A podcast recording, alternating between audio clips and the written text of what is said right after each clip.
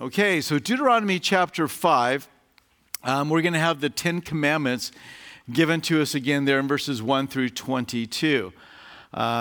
We covered this in quite some detail.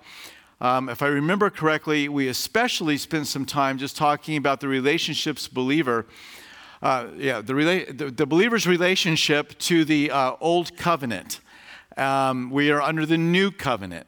And so if that is a topic that you've yet to explore, I would encourage you to go back to Exodus 20. But we are not under the old covenant. That is something that Hebrews makes very clear that has been fulfilled in Jesus. And so we walk and we find our doctrine and practice in the New Testament. However, there is a lot of prophecy in the Old Testament that tells us about what was to come. There is also so many biblical principles. So while there might not be a specific passage that we will walk out, like, we're going to talk about, you could talk about any number of the dietary laws or how to wash things. They may not be something we are under the law to walk out today, but there's a principle to be gleaned from that. And that is that we're to be holy in all things. We're to be clean before the Lord. And so this would be a principle that could carry over into the New Testament without having to carry over the specifics of washing. So we always are trying to drill down into those principles of the Word of God. And if you've been journeying along in Hebrews, we've hit this many, many times. But in chapter 5, we have the Ten Commandments given to us, and we read in verse 1, "And Moses called all Israel and said to them, 'Hear, O Israel, the statutes and judgments which I speak in your hearing today, that you may learn them to be careful to observe them.'" And this is a truth that is good for the New Testament as well. We should be careful to observe the commandments of the Lord and what he has to say to us.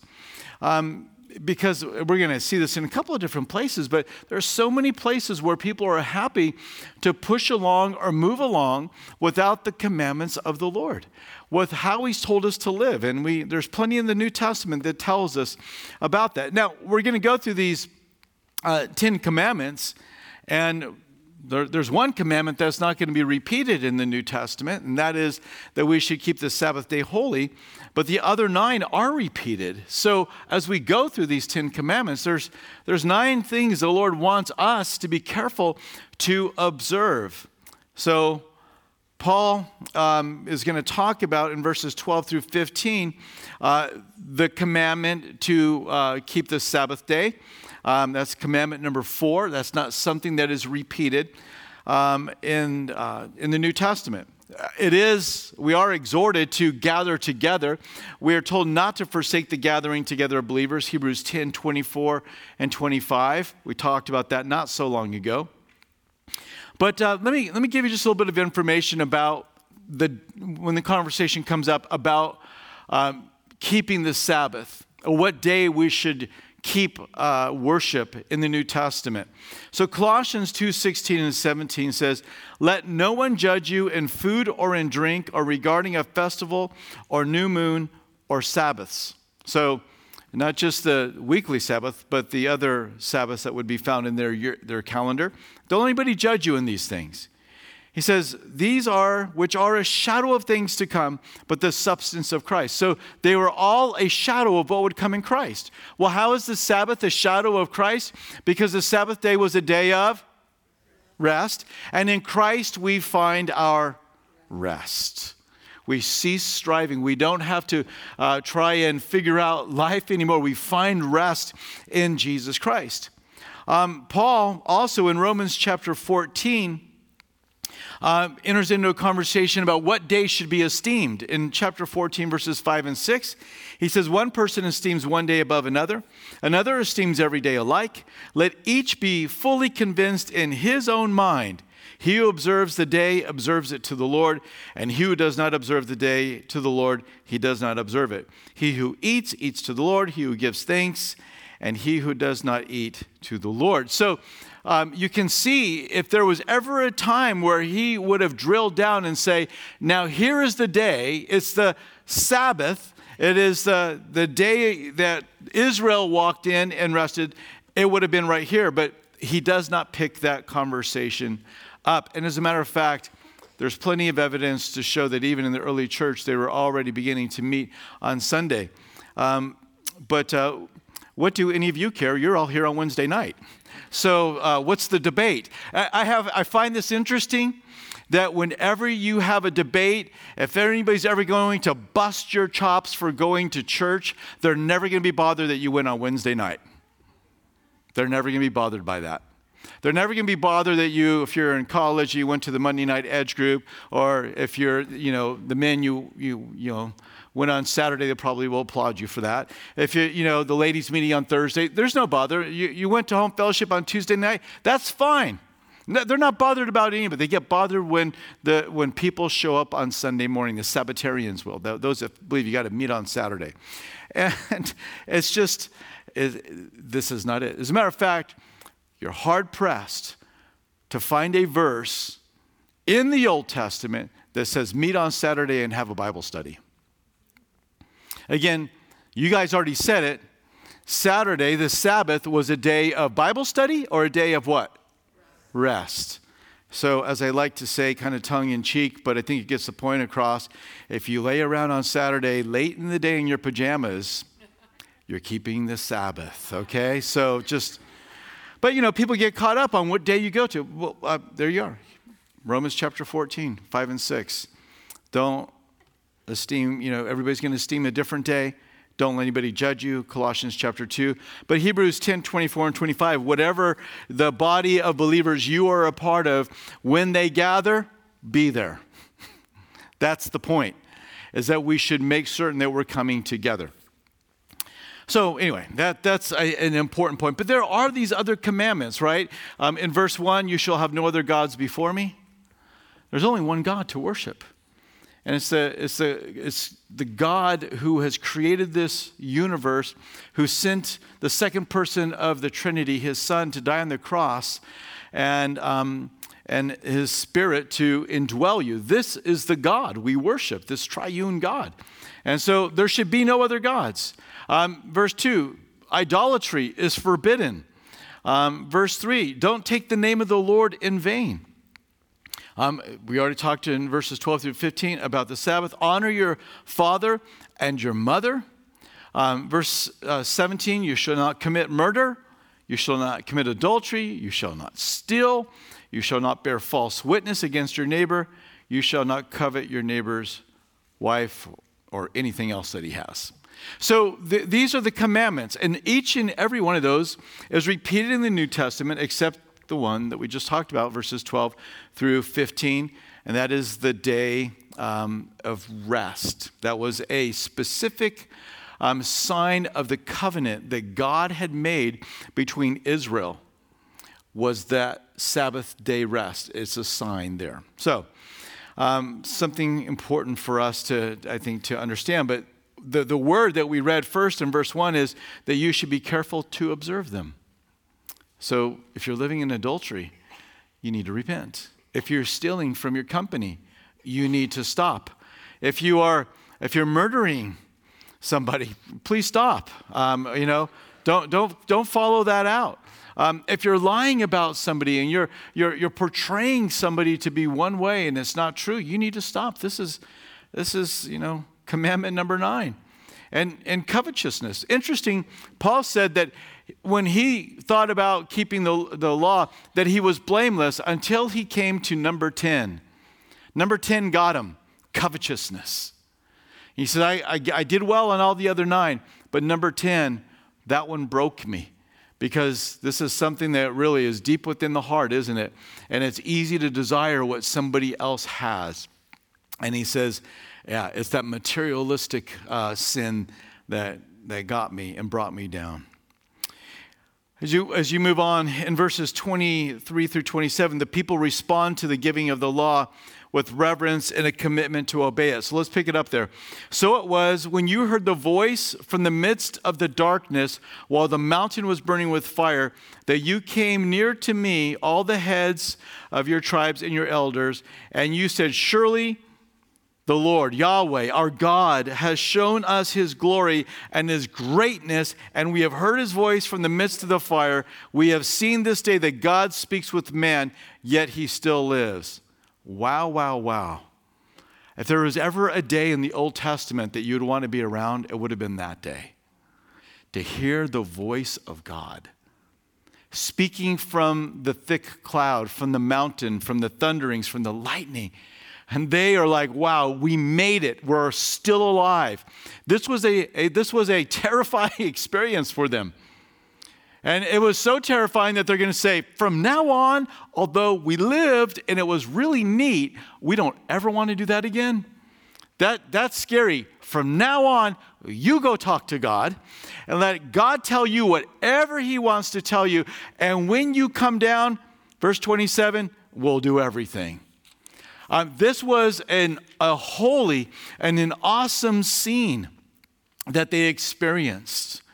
When we get to heaven, we'll be fully equipped for the experience of seeing the glory of God and hearing the voice of the Lord. And it is going to be breathtaking. I don't know how long you're, after we're there. If it's the rapture, the first 7 years, I think it's just going to be one long worship service, just being amazed at the presence of the Lord. But they commit to being completely obedient. And then in verses 28 through 23, then the Lord heard the voice of your word. So they heard the Lord's voice, and then the Lord heard their voice. Verse 28, chapter 5, of your words. And when you spoke to me, the Lord said to me, I have heard the voice of the words of this people, which they have spoken to you. They are right in all that they've spoken. So they're going to be obedient. This is exactly right. And I love the expression and the heart of the Lord for obedience. How does God feel about obedience? Oh, that they had such a heart in them that they would fear me and always keep my commandments, that it might be well with them and with their children forever. The heart of God towards you and towards me and all his followers is, I hope that they obey me all the days of their life. The number one prayer I prayed for my kids when they were growing up, most repeated prayer, and the most repeated prayer I pray for my grandchildren is, Lord, may my children, my grandchildren, may they follow you all the days of their life. I prayed that, I think, every day. And I'm still praying it. And that's what you hear in the heart of God. Oh, that they would be connected and obey me. This is what I want. And if they do that, it's going to go well for them. It's going to be a blessing for them and for their children. So the Lord expresses his approval of Israel and desire that they would be completely obedient. We'll close there at verse 33. It says, we'll close for chapter 5. You shall walk in all the ways which the Lord your God has commanded you. How many of the ways? All. Yeah, there's so much times I'm probably going to allude to this, but we don't live in a day where everybody thinks that the commands of God are still on the table. And I'm not talking about the Old Covenant, New Covenant stuff, just the New Testament. And people are thinking this, like, no, I don't think all the commandments that were there, when the New Testament was written, that they're all still applicable and appropriate. They are. They are. This is something that God desires. Whatever he's commanded us to do is that we would do it. Why? That you may live. That's a good thing. That it may be well with you. That you may prolong your days in the land which you shall possess. The Lord, they're on their way into the land. I guess I should have opened up with a bit of introduction for those of you who weren't here last week. Deuteronomy is speaking to the young generation that has wandered through the wilderness. And young, it's been 40 years and everybody 20 and over died. So they could have been like 59 would have been around the oldest, which I think is not that old anymore. But a few others feel that way too. So, but he's saying, let me give you the law again. You got it once at the very beginning. Let me give it to you again. It's been 40 years. And they're just about to come in the promised land. But you can hear the hint even in chapter 5, verse 33. You're not going to be there long. I'm going to have to take you out of that land. Well, that'll come up over and over again. Chapter 6. We're going to get the greatest commandment in Scripture. Now, this is a commandment, and these are the statutes and judgments which the Lord your God has commanded to teach you, that you may observe them in the land which you are crossing over to possess, that you may fear the Lord your God and keep all his statutes and his commandments, which I command you, you and your son and your grandson, all the days of your life, that your days may be prolonged. Therefore, hear, O Israel, and be careful to observe it, that it may be well with you, and that you may multiply greatly, as the Lord God of your fathers has promised you, a land flowing with milk and honey. And so the importance of fearing and obeying the Lord and remaining in the land is emphasized. Verse 4. And as we come into this section, this is considered to be the most important portion of Scripture, and you'll see why. It's called the Shema, which comes from the very first word you're going to see in verse 4.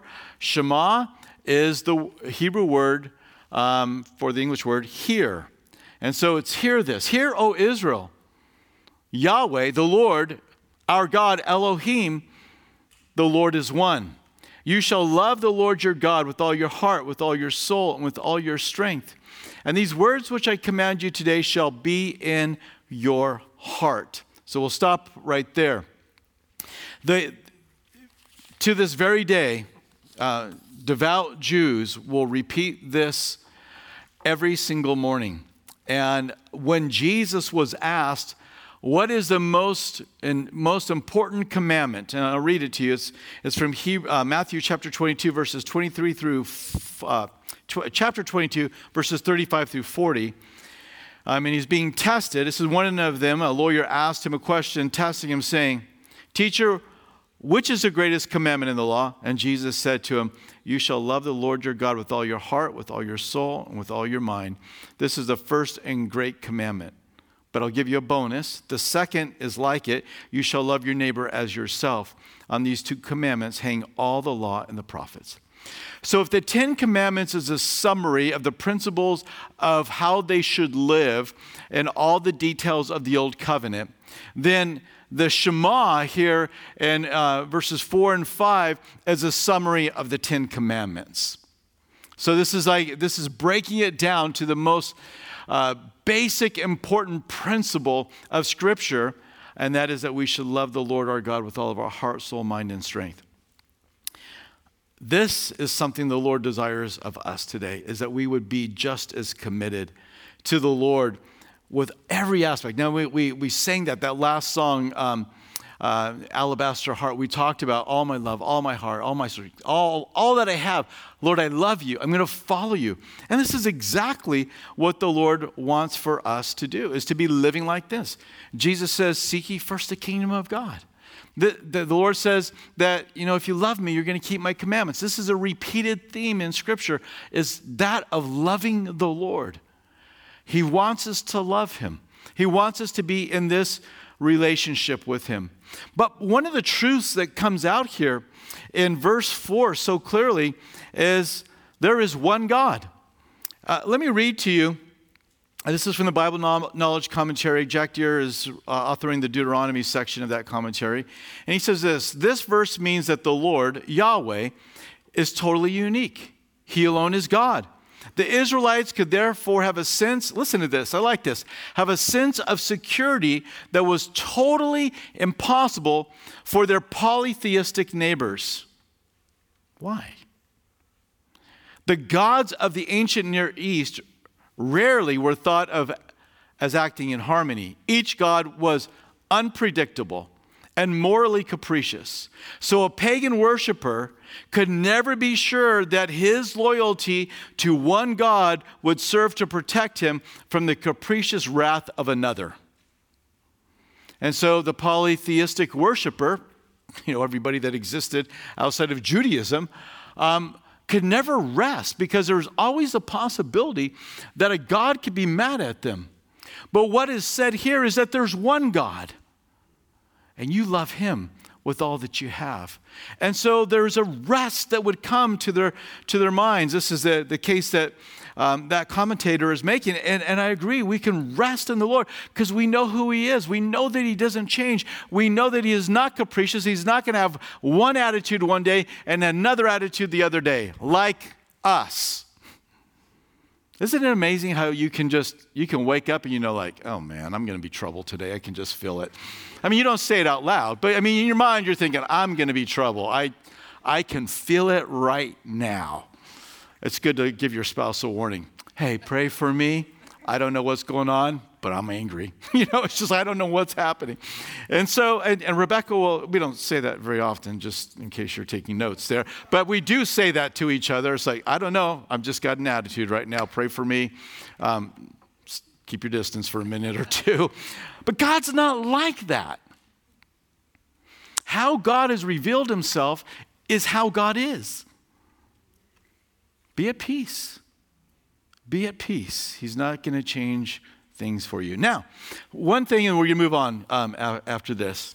It says, "Hear, O Israel, the Lord, Yahweh, singular, Yahweh, our God Elohim," which is for God was a plural form, the Lord is one. Now, I'm not going to say here that this is a slam dunk teaching on the Trinity, because this has not been fully revealed yet, but it certainly supports the teaching of the Trinity. Yahweh is in the plural form, translated in your scripture as all capitals Lord. And then we have God, which is the Hebrew word Elohim, which is plural. And then you come to this word one. And one of the ways in which the word one can be used here is that of compound unity.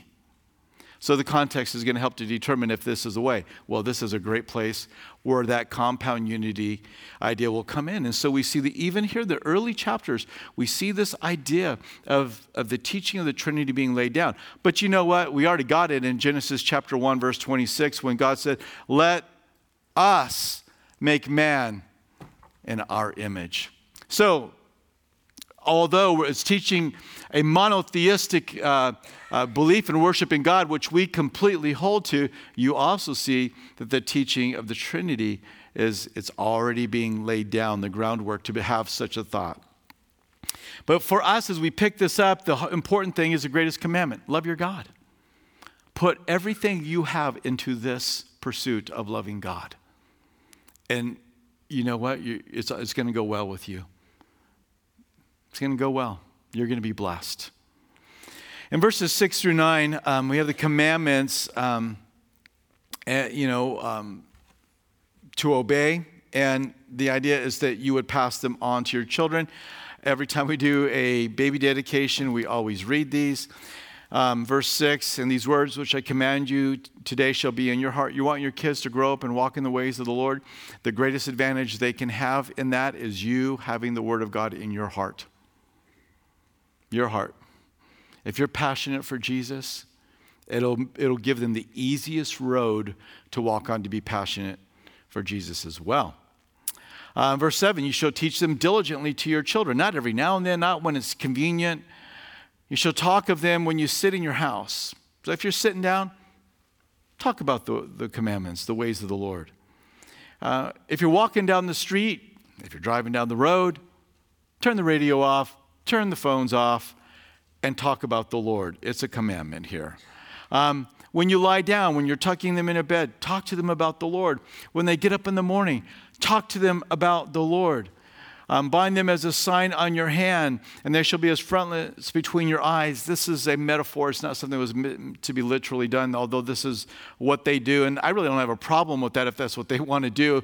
But the important part is that it's in our mind. It's on our hands. What are our hands going to do? Our mind and our thoughts and our hands should be governed by the Word of God. "You shall write them on the doorposts of your house and on your gates." In other words, let it be a reminder every time you're going in and out of the house, this is a house that obeys and follows the Lord. And so this is important, right? What I love about this is there's no compartmentalizing of their faith. What do I mean by that? Well, it isn't just when you sit down and have the devotion for 20 crazy minutes. You're like, crazy minutes? Yeah. If you've ever had to have a devotion with multiple kids at different ages, it's crazy, okay? It does not feel holy at all, okay? Every now and then, you feel like, wow, that was awesome. It'll come when they get later, all right? You're laying the groundwork. But often it's like, I don't need to go into it. You know what I'm talking about. But the idea here is that it's not just like here. It's in my heart, but it's as we're walking down the road. It's when we're lying down. It's when we're getting up. It's when whatever we're doing, it's all about the Word of God. And so it should just be, infiltrating our life. In verses 10 through 19, he warns them about forgetting. So he doesn't want them to forget when they're in the promised land. So pick up a little bit of that. So it shall be when the Lord your God brings you into the land which he swore to your fathers Abraham, Isaac, and Jacob, to give you large and beautiful cities which you did not build, houses full of good things which you did not fill, hewn out wells which you did not dig, vineyards and olive trees you did not plant. When you have eaten and are full, then beware lest you forget the Lord who brought you out of the land of Egypt from the house of bondage. You shall fear the Lord your God and serve him, and shall take oaths in his name. You should make commitments to follow the Lord. You shall not go after other gods, the gods of the peoples who are all around you. For the Lord your God is a jealous God among you. Lest the anger of the Lord your God be aroused against you and destroy you from the face of the earth. You shall not tempt the Lord your God as you tempted him in Massah. You shall be diligent. You shall diligently keep the commandments of the Lord your God, his testimonies and his statutes, which he has commanded you. And you shall do what is right and good in the sight of the Lord. In the days of Judges, what's the repeated line? And every man did what? Exactly, what was right in his own eyes. But what we read here is that we are to do what is right in God's eyes. It's not, listen, love you, but it doesn't matter what you think. It doesn't matter what you feel. What matters is what does God think and what does God say? And we yield to that and we bring our feelings and our thoughts and we make them bow. You have to make them bow before the Lord and his wisdom and his truth. And he says, now when you get in the land and you're blessed, don't let this be an occasion for turning from me because it's not going to go well. Verse 19, he says that, verse 18, and you should do what is right and good in the sight of the Lord, that it may be well with you, and you may go in and possess the good land, which the Lord swore to your fathers, to cast out all your enemies from before you, as the Lord has spoken. And so your son's going to ask you, what is the meaning of all of these commandments that we're keeping? And he says, this is going to be an opportunity for you to teach a message. You're going to be able to tell your kids, we keep these commandments because the God we serve and worship did a miracle, and he delivered our forefathers out of the bondage of Egypt. And so this God who loves us so much and delivered us and cared for us for 40 years and gave us this nation, he has asked us to obey. How can we do anything other than obey to this kind, loving, benevolent God that we worship and serve? And so this is teaching by example. Chapter 7, in the opening verses of chapter 7, verses 1 through 5, two instructions to follow in the land of promise. So let's read those. When the Lord your God brings you into the land, which you go to possess, and has cast out many nations before you, and he tells you, he gives these seven nations right there. And when the Lord your God delivers them over to you, you shall conquer them and utterly destroy them. You shall make no covenant with them, nor show mercy to them, nor shall you make marriages with them. You shall not give your daughters to their sons, nor take their daughters for your son. Why? Is this kind of like some kind of racist attitude? Well, why don't you read the next verse? For they will turn your sons away from following me. This isn't about ethnicity. This is about worship. You shall not give your daughters to their sons, nor take their daughters. They're going to turn their hearts away. And then the Lord's anger will be aroused against you. Verse 5, but thus you shall deal with them. You shall destroy their altars and break down their sacred pillars and cut down their wooden images and burn their carved images with fire. For you are a holy people to the Lord your God.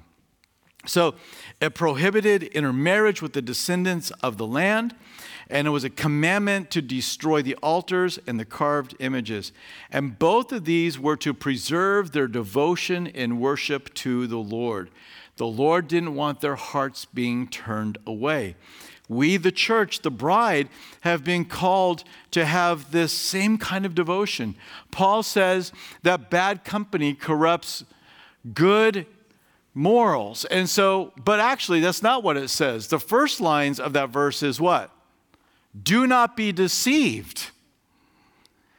This is what you can find. Anytime in Scripture you see the phrase, do not be deceived or don't be ignorant of, you can be certain that there is deception and ignorance around that truth that follows. It's like the Lord's underlining it for us. And so this is it. You know, don't allow them to turn your hearts away. In verses 6 through 11, he tells Israel that they are loved, that they are chosen, and they are to be this holy people. Now, this favor that is being shown to them is not based on their ethnicity. It's not based upon their righteousness. It's based on the fact that they were a small group of people. Actually, he's going to go on to say, you were a stiff-necked group of people. But the Lord showed kindness to that group of people. And fortunately for us, the Lord is still showing that same kind of love in election and calling people unto himself. You know, we fight over this idea of election and predestination, which is a shame. Because you know what we should do with the teaching of election and predestination? We should fall flat on our faces and say, you've got to be kidding me. You asked me to be on Team Jesus? You've asked me to be with you for the rest? And you go down the road and say, well, what about man's free will? After you've worshiped for a while, then pick that topic up. But there ought to be awe and wonder around this, that the Lord has chosen and called. He chose a nation, but he's choosing individuals. And if you're a follower of Jesus Christ, then you've been chosen.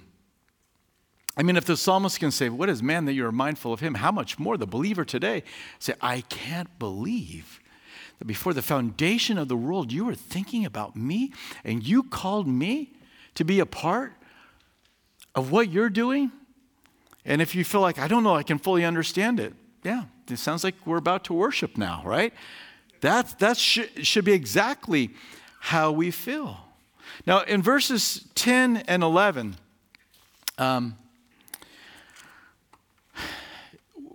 being chosen, we see, doesn't exempt from holiness. We're in chapter 7. So let me read those two verses for you. It says, and he repays those who hate him to their face to destroy them. He will not be slack with him who hates him. He will repay him to his face. Therefore, you shall keep the commandment, the statutes, and the judgments which I command you today to observe them. So although they were called and elected and they were loved, they were never given the freedom to go live however they wanted to. And Paul brings this point up in the New Testament, Romans chapter 2, verses 28 and 29. The thought of, well, I'm a Jew, therefore I can go live however I want to. And the equivalent today in the church is, well, I'm a Christian, therefore I can go live how I want to. Well, this is what Paul says. Romans 2, 28 and 29. For he is not a Jew who is one outwardly, nor is circumcision that which is outward in the flesh. So that would be the outward part, right? Is the marking of their body, the cutting off of the skin. But, well, who is a Jew? But he is a Jew who is one inwardly. And circumcision is that of the heart, in the spirit, not in the letter, whose praise is not from men, but from God. A Jew is one that follows the Lord and obeys. A Christian is one that follows and obeys the Lord. And we are following and obeying the same stuff. And that is Jesus. Do you love or hate your God? He says, if you love me, it's going to go well with you. If you hate me, well, I'm going to destroy you.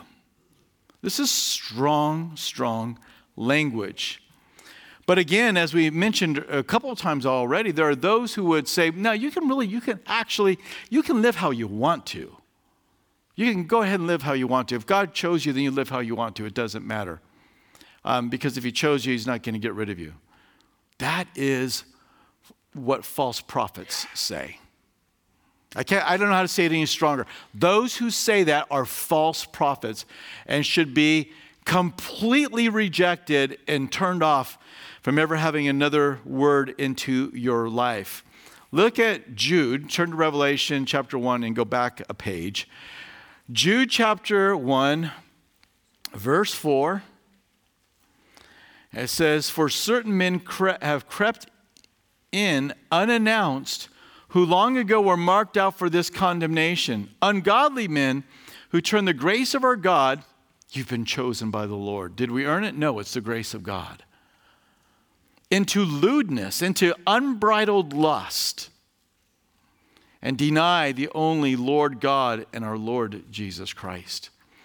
He says, men have crept in.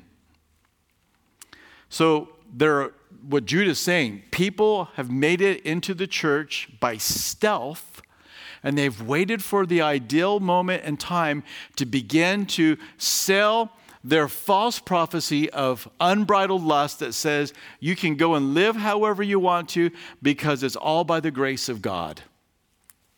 That is I don't know if we can have a stronger warning. Those that want to come and say, live how you want, you don't have a single place in Scripture where it ever says that. So strong words there in verses 10 and 11, to obey the Lord, to be a lover or a hater of God. There are consequences and blessings for both. Verses 12 through 16, God's going to bless their land with children. He's going to make them fruitful fields. They're going to have vines and flocks. He's going to bless them with good health if they will obey.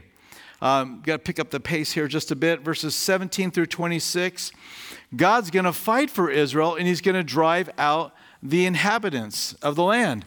Now, I just encourage, while I'm talking, just kind of glance over. It's similar to what we've already read, that they're going to be driven out of the land, that these people are going to be judged, the inhabitants, those seven nations that we mentioned, they're all going to be driven out by the Lord. He's going to chase them out with hornets and all the rest, and they're going to be driven out.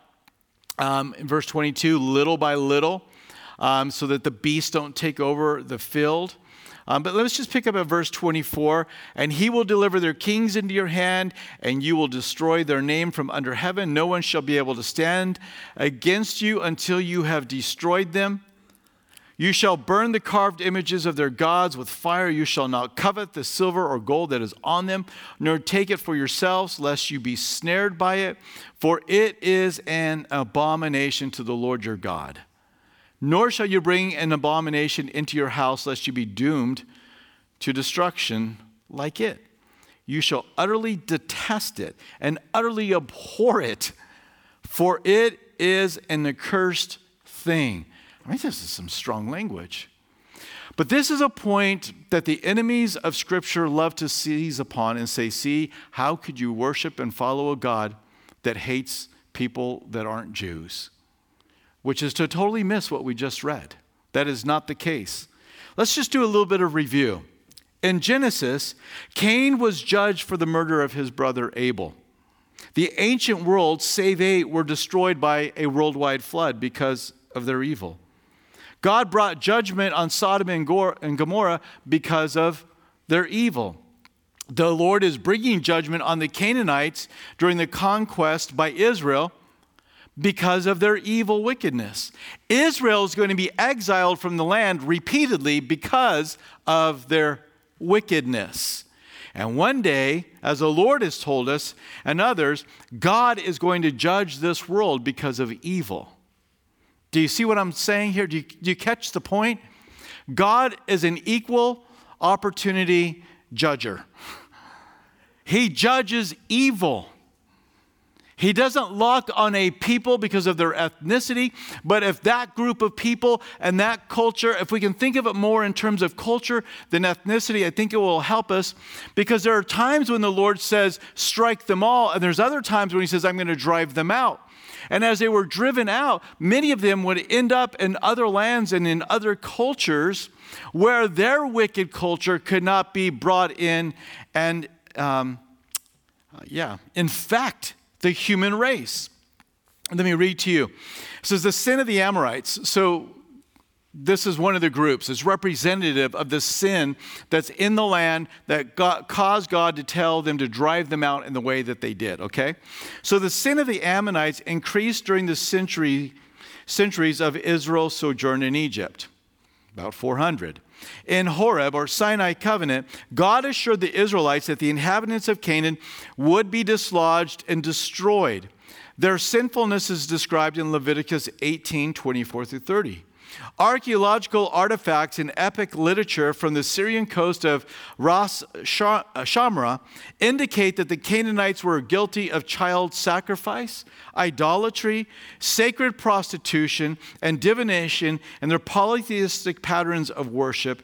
They had become like a cancer within the human race. So if you are for child sacrifice, then I guess you can argue for this. But God gave this group of people 400 years to repent. 400 years. That's longer than we've been a country. He gave them century after century to get it right. And then when their wickedness and their culture was so thoroughly rancid and unable to be redeemed, then God said, I'm judging that and I'm displacing them. To make this an ethnic issue is to miss the point, because we've already read it a couple of times. What happens to the chosen people when they commit the same sins? What happens to them? They're judged. So this is not about, ethnic genocide. This is about cleaning up harm and murder of the innocent. You read Sodom and Gomorrah about them, and you get a little flavor of what was going on at this time and how they oppressed people, and they sought to rape people, and they sought to murder people, and they, it was a sinful, sexualized, idolatry-filled, murderous group of people. And so the Lord said, "I'm not having it." And so if you want to defend that, go ahead, but I trust the character and the nature of God far more than I trust your evaluation.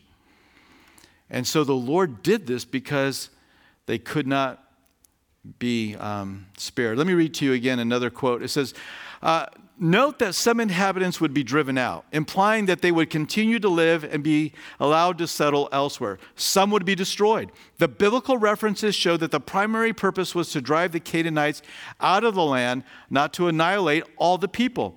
The implication seems to be that God's primary intention was to destroy the Canaanite culture or nation, not the life of every person in that society. The survivors would be forced to assimilate into other cultures and severely limit their ability to engage in such immoral practices and any kind of wholesale fashion ever again. Well, what happens if they repent? You mean like Rahab, the prostitute in Jericho? Oh, they become a part of the nation of Israel and actually end up in the lineage of Jesus. So there's place for repentance. Or like Ruth, who was no prostitute, but she was not from, a descendant of Abraham, but she was brought in, and she too is in the lineage of Jesus. So is this hard to read? Yes, it is.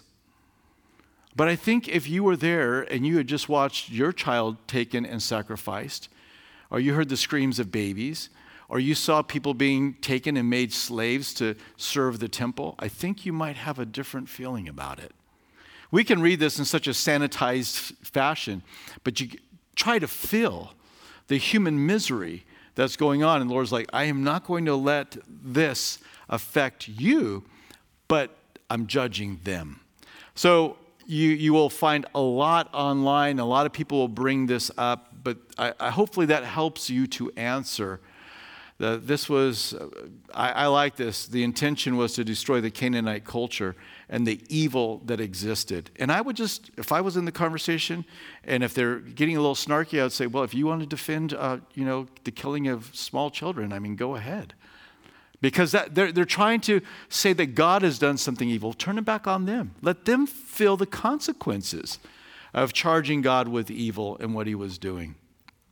None of us ever feel, when harm and injustice comes to us, we have a very different opinion about it when it hits our household than reading about it somewhere on the other side of the world. Well, they're forbidden from engaging in idolatry. Idolatry, of course, is when a person would bow down before a carved image, and that image was representing a belief system or some god was behind it. And so in bowing down to the idol, they were worshiping that god. And this was rampant. There was all over the place, which still is in many places in the world today. It's been a while since I've been in Nepal or been in India, but it's all over. I mean, everything is a god. The truck they drive is a god. The tree that they'll pass by is a god. And they worship these images. It's still going on. In our area, though, in our part of the world, we don't see that so much. I'm not saying it's not there, but we don't see it so much. But to think then that, well, there's no idolatry would be a wrong conclusion. So in Acts 15, verses 27 through 29, idolatry is forbidden. In 1 Corinthians 10:14, idolatry is forbidden. Simple sentence, therefore, my beloved, flee from idolatry. Okay, so you find that there. And so we most think of idolatry as bowing down to an image that represents a god. And yes, there are places like that, but that is not the only way idolatry takes place. Idolatry can be active any time a pursuit or a person or an idea holds our loyalty and our veneration more than God. So if we value something or we're more passionate about something than the Lord, then that becomes idolatry. And you may be thinking, well, do you got a verse for that? No, I don't. I've got two verses for that. And the first one is in Colossians chapter 3, verse 5. Therefore, put to death your members which are on the earth, fornication, uncleanness, passion, evil desire, and covetousness, what? Which is idolatry. Oh, so that thing that happens in my heart and in my mind, covetousness, desiring somebody's property, somebody's wife, some whatever they have, their job, their power, their influence, desiring that, having covetousness where it begins to control my thoughts and my desires, that is idolatry, which tells us it doesn't have to be an image that we bow down before for idolatry to happen. The other verse is in Philippians 3:19, and I'm going to read it to you from the New Living Translation. It says, they are headed for destruction. Their God, all right, so false worship, their God is their appetite. They brag about shameful things, and they think only about this life here on earth. Wow. Now all of a sudden, idolatry gets quite broad. It's those passions that I have. It's bragging about shameful things. It's thinking about living only for this present hour. That's worshiping another god. That's what the idolaters do. So we all should be mindful and careful of those pursuits. Hey, all things are lawful. That's pretty broad, isn't it? I mean, I dare you to find a belief system that is broader than all things are lawful. But we're also warned that not all things are profitable. And so we need to pay attention to those things that we have freedom to follow and pursue, that they are there for us and we are not there for it. And if the Lord begins to take second seat, or that begins to be what my passion is about, that's all I can think about, that's all I'm living for, that's all I can plan for, and the things of the kingdom of God and the worship of the Lord keeps getting pushed to the side until I can get this done, and it's not been an hour, and it's not been a day, and it's not been a week or a month or a year, but it's been 10, you're an idolater. And that needs to be repented of. The Lord demands to be first. Will he be happy with a close second? No. No, he doesn't. We either walk in love and obedience to him, or we walk in sin and disobedience to him. So there's no middle ground of like, well, I just don't want to be an on-fire Christian. No, then you're a carnal Christian. You're in sin. And so that is something that I think while we read this over and over in the New Testament, don't give yourself a pass. We need to look, what is the thing that's consuming me? It can be a hobby. It can be a person. It can be a career. It could be any number of things. It could be money. And so we must be careful. It could be your retirement. We pick on the young people enough, so that's one for you older people. Your retirement can become an idol in your life. I don't have to serve Jesus anymore. I'm retired. Oh, really? I don't think I've read a verse that sounds anything like that. Seek ye first the kingdom of God until you retire? No, I don't think it says that. You know, we're to finish the race, and we finish the race when we breathe our last. So be very mindful as you slow down in your career that you don't slow down in your service to the Lord. All right, so some strong exhortations for us to consider. They're into chapter 8, and this is probably as far as we're going to get. I don't want to make you panicked here. Chapter 8, but chapter 8 is a very cool chapter. Let's read beginning at verse 1. It says, "Every commandment which I command you today, you must be careful to observe." We read that a lot. Be careful about it, right? "That you may live and multiply and go in and possess the land which the Lord swore to your fathers. And you shall remember that the Lord your God led you all the way these 40 years in the wilderness." So there's a little timestamp of when this was written, right? At the end of the 40 years in the wilderness. Well, what happened? To humble you and to test you, to know what was in your heart, whether you would keep his commandments or not. So he humbled you, allowed you to hunger, and fed you with manna, which you did not know did your fathers know, that he might make you know that man shall not live by bread alone, but man lives by every word that proceeds from the mouth of the Lord. Sound familiar? Remember we said last week that Deuteronomy was Jesus' favorite book. I mean, he quoted from Deuteronomy more than any other. And here's one place. So he's speaking to them about going in the land and being careful that they don't worship. But he says, remember what the lessons you've learned in the wilderness.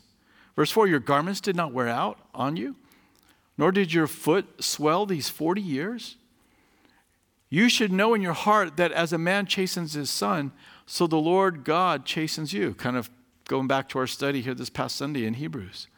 "Therefore you shall keep the commandments of the Lord your God, to walk in his ways and to fear him. For the Lord your God is bringing you into a good land, a land of brooks, of water, of fountains and springs that flow out of valleys and hills, a land of wheat and barley, of vines and fig trees and pomegranates, a land of olive oil and honey, a land in which you shall eat bread without scarcity, in which you shall lack nothing, a land whose stones are iron and out of whose hills you can dig copper.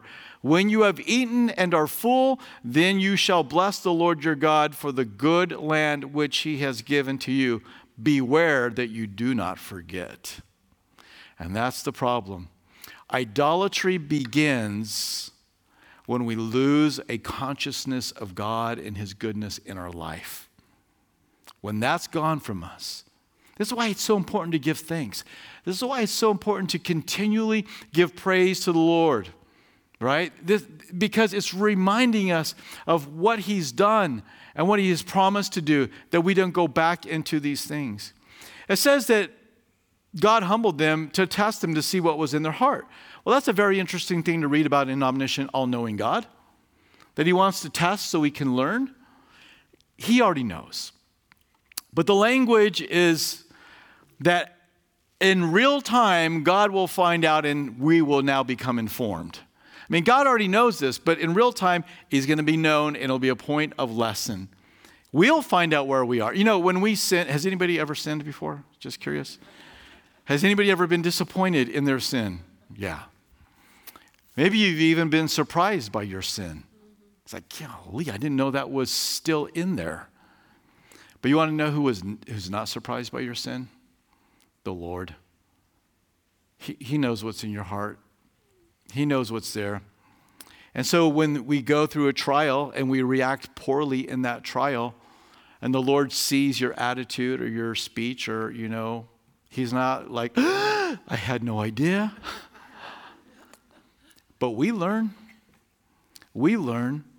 so that we can know what's there and what needs to be dealt with in our life. He made them dependent upon the Lord, which is interesting. The great sin of the church of Laodicea was that they had become independent. We have all kinds of money, we have all kinds of gold, we have need of nothing. He says, well, actually, you're poor, miserable, blind, and naked. That's where you are. But the church of Laodicea had become a self-sufficient church. They didn't even need Jesus. That's why they kicked him outside. They didn't need him. And so God took Israel through this 40 years of teaching them, you need me. You need me for the clothes on your back. You need me for the water that you're going to drink.